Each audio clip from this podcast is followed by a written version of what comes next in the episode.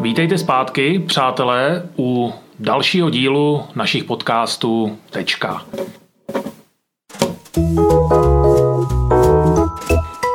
Dneska mám tu čest přivítat mezi náma Martina Viktoru, kolegu, parťáka, kamaráda.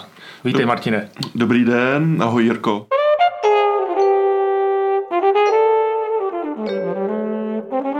Ale než se pustíme do našeho dnešního tématu, což je náš společný projekt Emadata, tak bych rád na úvod připomenul Martinovu kariéru. Protože on je v naší branži výrazně déle, než jsem já. Řekni nám k tomu něco, Martine. Kde jsi začal, kde jsi skončil, co se ti líbilo, co se ti nelíbilo? Já jsem si, Jirko, vlastně až teď uvědomil, že nevím, jak dlouho ty jsi v té finanční branži. Ale já jsem v té finanční branži v podstatě od vysoké školy. Prošel jsem několika velkými korporacemi, velkými bankami, od České spořitelny přes eh, britskou HSBC až po některé pojišťovací skupiny. Působil jsem v České pojišťovně v její dceřiné společnosti ČP Invest. A vlastně po celou dobu své kariéry jsem měl na starosti marketing a podporu prodeje specifických produktů, typicky investičních produktů to je ten můj příběh. Já, když jsem měl na starosti podporu investičních produktů, zejména v externích sítích, tak jsem se dostal do kontaktu právě s tím poradenským světem, v kterém jsme v kontaktu dodnes. A tam jsem si některé věci začal uvědomovat. Začal jsem si uvědomovat, že ty finanční instituce za A nemají žádný marketingový nástroj, jak ovlivňovat zprostředkovatele, a za B, že nepracují s daty, nebo že jich možná ve svých databázích těch dat mají hodně, ale nedokáží je uchopit a přetavit do nějaké prakticky uchopitelné podoby, s kterou by se dalo dále pracovat. Řekni mi, eh, ono finanční poradenství a finanční poradci se neskloňují pozitivně. Čím to, že jsi vybral zrovna tenhle, tuhletu oblast, která je spíš v propírána velmi negativně, ať už ve spojitosti s životním pojištěním a prodej, prodejem korporátních dluhopisů. Co ty vidíš na poradcích pozitivního? Já jsem to nikdy takhle nevnímal, eh, protože samozřejmě v, té, v tom obecném povědomí je to opravdu tak, že to životní pojištění jak si zasadilo docela jako tvrdou ránu reputaci těch externích finančních zprostředkovatelů, ale nejenom těch externích. Nicméně já jsem historicky se zabýval podporou investičních produktů a podílových fondů obchodování s akciemi. A v podstatě to bylo vždycky vnímáno jako něco top, něco výš, než je prodej pojištění. Vyžadovalo to nějakou znalost, nějaké porozumění ekonomiky. Nevnímal jsem nikdy, že by zrovna v oblasti investičních produktů ty poradci měli negativní pověst. To se týkalo životního pojištění. Ale naopak ti, co se zabývali prodejem investic, tak vždycky byli hodnoceni jako top trhu ti, kteří mají nejvyšší know-how. Takže já s tebou v tomhle tom nesouhlasím. Ten segment, s kterým jsem já pracoval, tak byl vždycky hodnocen pozitivně a sám se negativně díval na ty, kteří se zabývali prodejem nebo boucháním toho životního pojištění.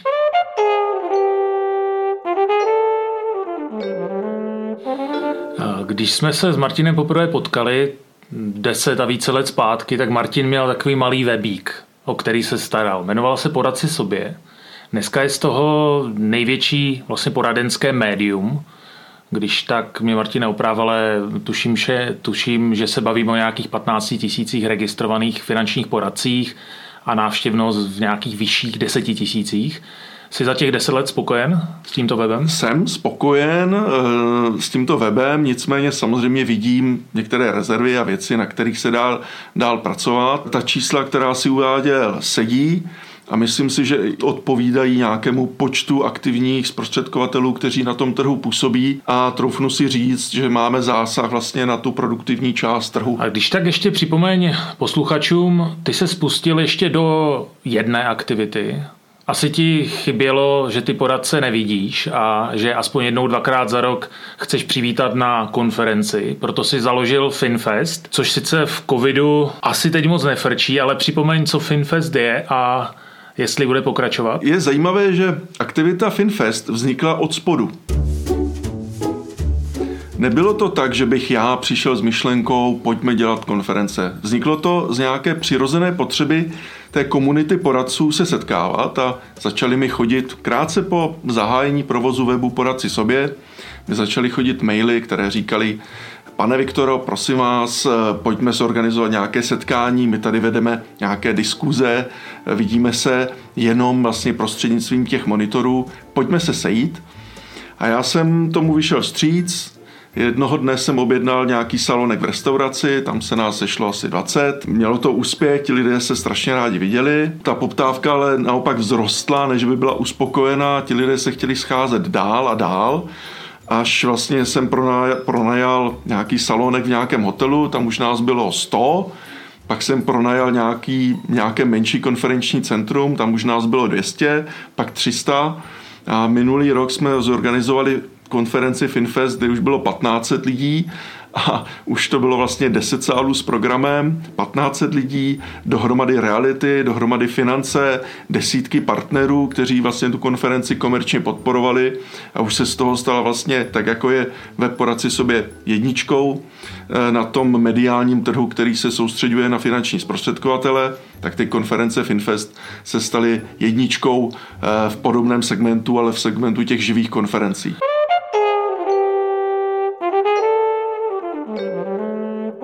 Tak jak vidíte, Martin rád staví jedničky na trhu, tak ehm, je čas se podívat na tu EMU, protože EMA má stoprocentně ambici eh, stát se taky určitě jedničkou ve, své, ve svém oboru.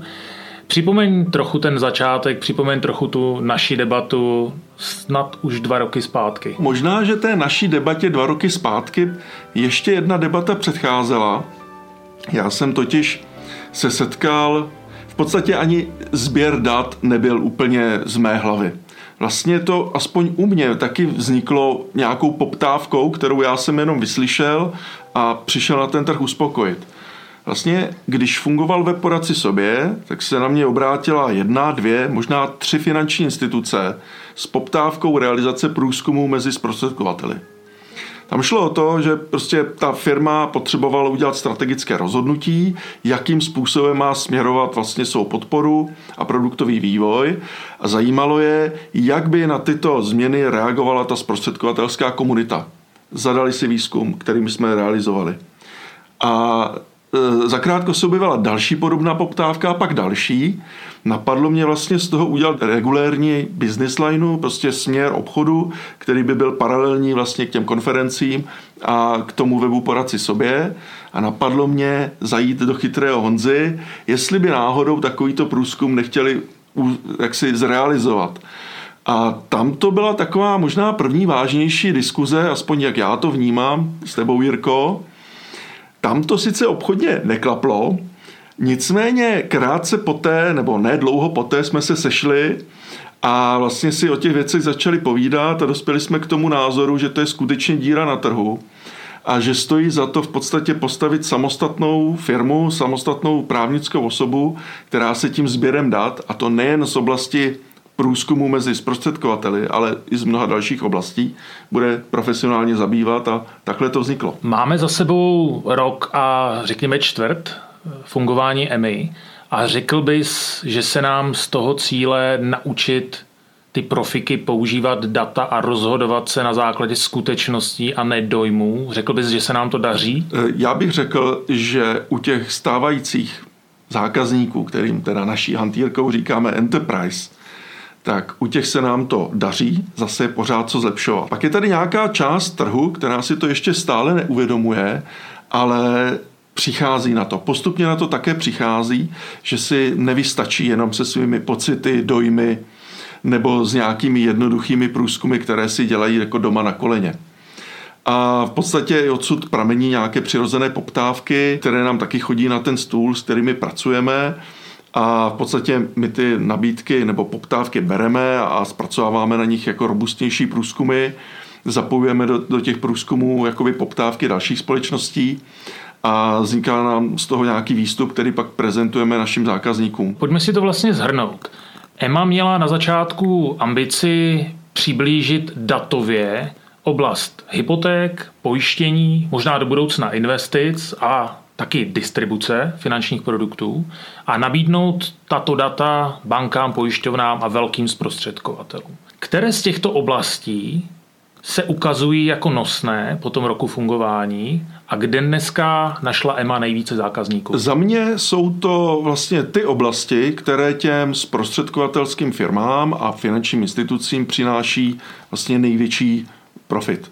To znamená, že je to celá oblast distribuce, protože ta je zajímavá samozřejmě pro všechny finanční instituce, které jsou vlastně čím dál tím víc závislé právě na těch externích distributorech. Pak je to oblast eh, pojištění, a oblast úvěrů, myslím, hypotečních úvěrů. To jsou asi tři oblasti, po kterých je největší poptávka. Já si vybavuju pár takových až vtipných momentů, kdy jsme z poradců dolovali názory na různé produkty, software, technologie, obchodní podporu a uspořádali jsme focus group, takovou řízenou diskuzi. Vzpomeneš si na některý moment, který byl potom zajímavý právě pro ty posluchače, pro ty zákazníky a kde si třeba uvědomovali ty banky v reálu, co dělají špatně? Řekl bych, že každá z těch focus group je velkým zážitkem.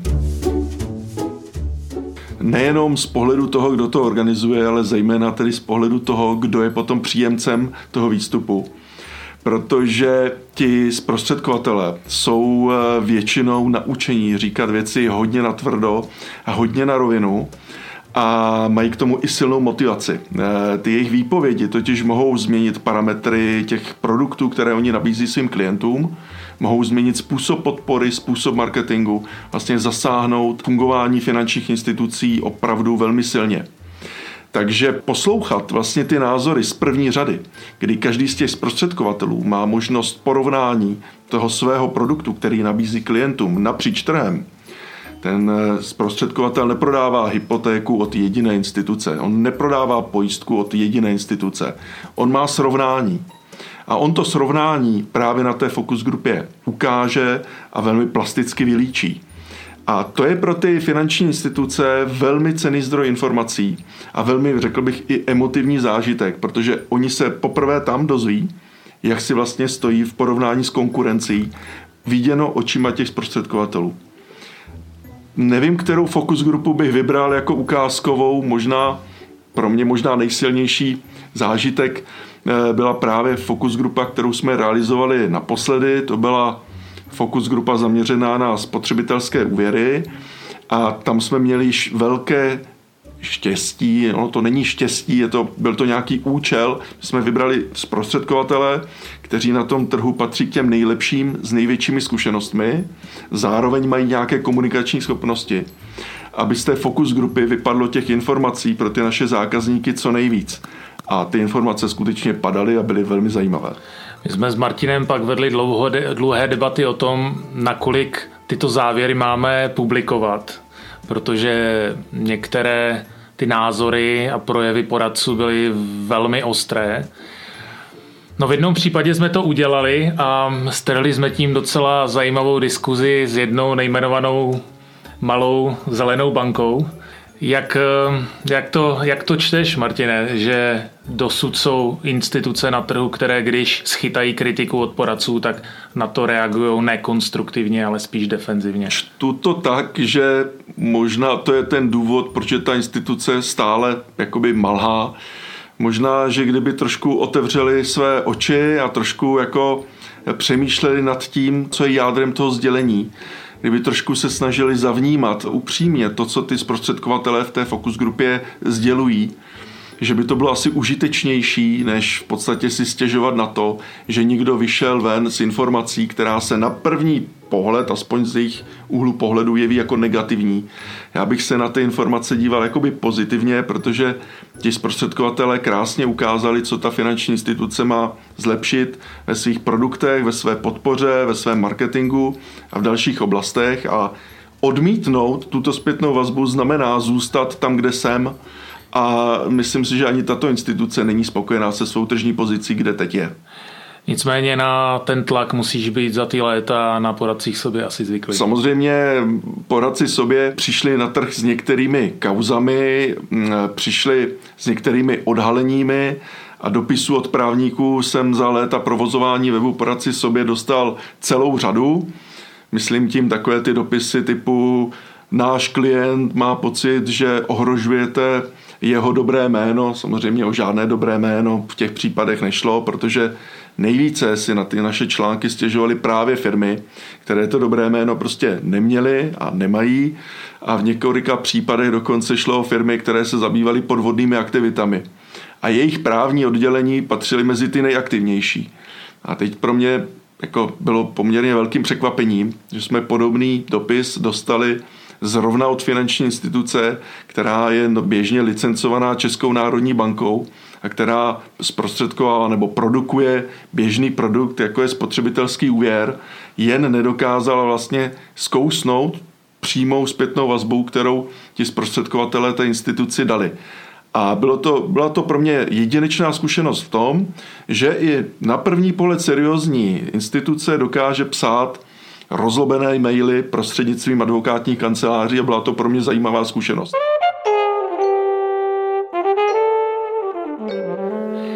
Pojďme na chviličku k Emě jako takové. Ehm, ty si chtěl jsem říct starý harcovník, jo? Dobře, už jsem to řekl, tak řeknu si starý harcovník. Já na tebe a... pošlu právníky. Těším se na ten dopis. E, nicméně mm, fungujeme tady v kolektivu de facto pěti lidí v rámci, v rámci EMI. A je to i pro tebe nová zkušenost po letech se pustit do takového startupu trošku technologického, trošku více datově zaměřeného. Naučilo ti to něco za ten rok a půl? Pro mě je práce v malých firmách nesmírně obohacující, inspirující a dělá mi rád a vlastně práce v tom malém kolektivu bylo to, co mě někdy možná před deseti lety přimělo k tomu, abych opustil velkou korporaci. Ta výhoda toho malého kolektivu spočívá v tom, že vy prostě dneska přijdete s myšlenkou a vy příští týden e, řeknete na poradě, pobavíte se o tom a za tři měsíce je ta myšlenka na trhu. Tohle to nikdy v té velké korporaci nebude fungovat. Vždycky budete bojovat, vždycky budete řešit nějakou politickou situaci, e, vztahy s různými jinými odděleními a podobně. Tohle to v malé firmě není. Takže jsem rád za to, kde jsem a jsem rád za to, co dělám. Dá se nějak popsat nebo odhadnout ambice EMI? Osvědčili jsme si za ten rok, že o data je zájem a že s ním banky, pojišťovny, zprostředkovatelé chtějí a umí pracovat. Kde vidíš EMU za 3, 5, 7 let? Řekl bych za 3 roky, nejpozději za 3 roky, jako standard v poskytování dat z trhu pro finanční a zprostředkovatelské společnosti. To je pro mě ta vize, kterou vidím a kterou chci vlastně, kam bych rád tu EMU posunul a posouval.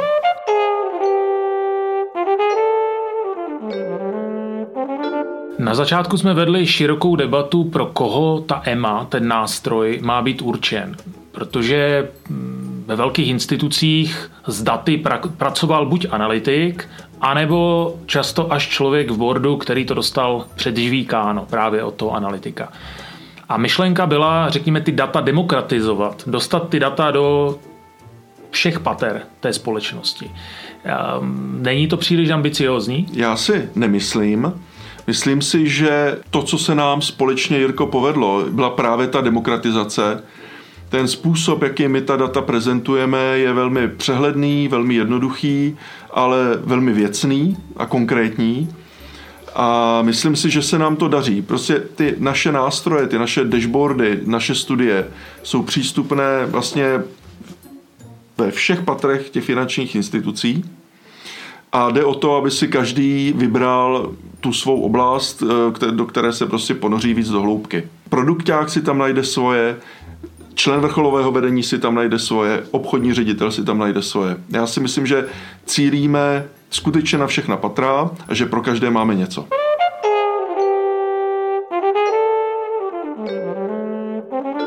Máme tady historicky poradce sobě, máme Finfest, rozjela se EMA. Je ještě nějaká oblast, kde Martin Viktora má ambici a do které by se rád pustil, než odejde za 45 let na důchod? Hmm, Jirko, to je, myslím si, že dobrá otázka a myslím si, že na ní budu přemýšlet celou cestu, co pojedu tady ze studia domů. E, protože v tento moment jsem vlastně tak naplněn e, tou prací, jak na těch poradcích, tak na konferencích, kde hledáme alternativní koncepty, tak prací vlastně na projektu EMA že vlastně jsem tak naplněn, že nemám ani chvíli vlastně volna na to, abych přemýšlel, jestli je ještě nějaká další oblast, které bych mohl být aktivní. A já si myslím, že to, to, to moje uvažování nejde jakoby nad rámec těchto projektů, ale spíš v hledání synergii mezi těmito projekty.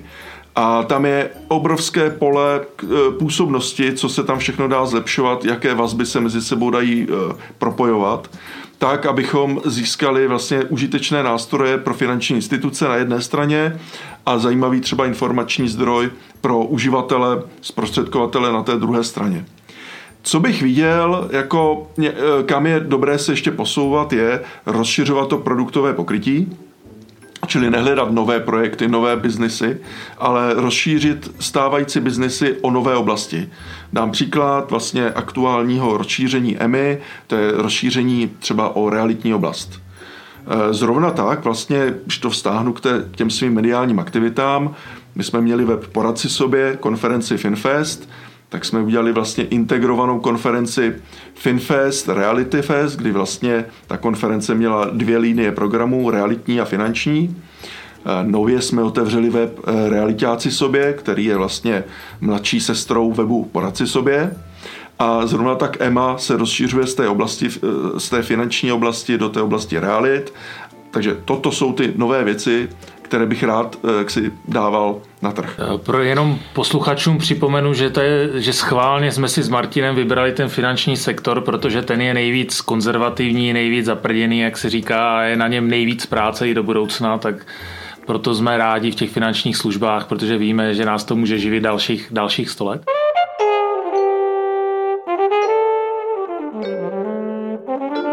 Přátelé, pro dnešek eh, máme vyčerpáno. Já rád poděkuji Martinovi za otevřenou a velice konkrétní debatu o tom, co dělal, dělá a dělat bude. Děkuji, Jirko. Já děkuji za pozvání. A s vámi ostatními se budu těšit naslyšenou zase příště. Naslyšenou.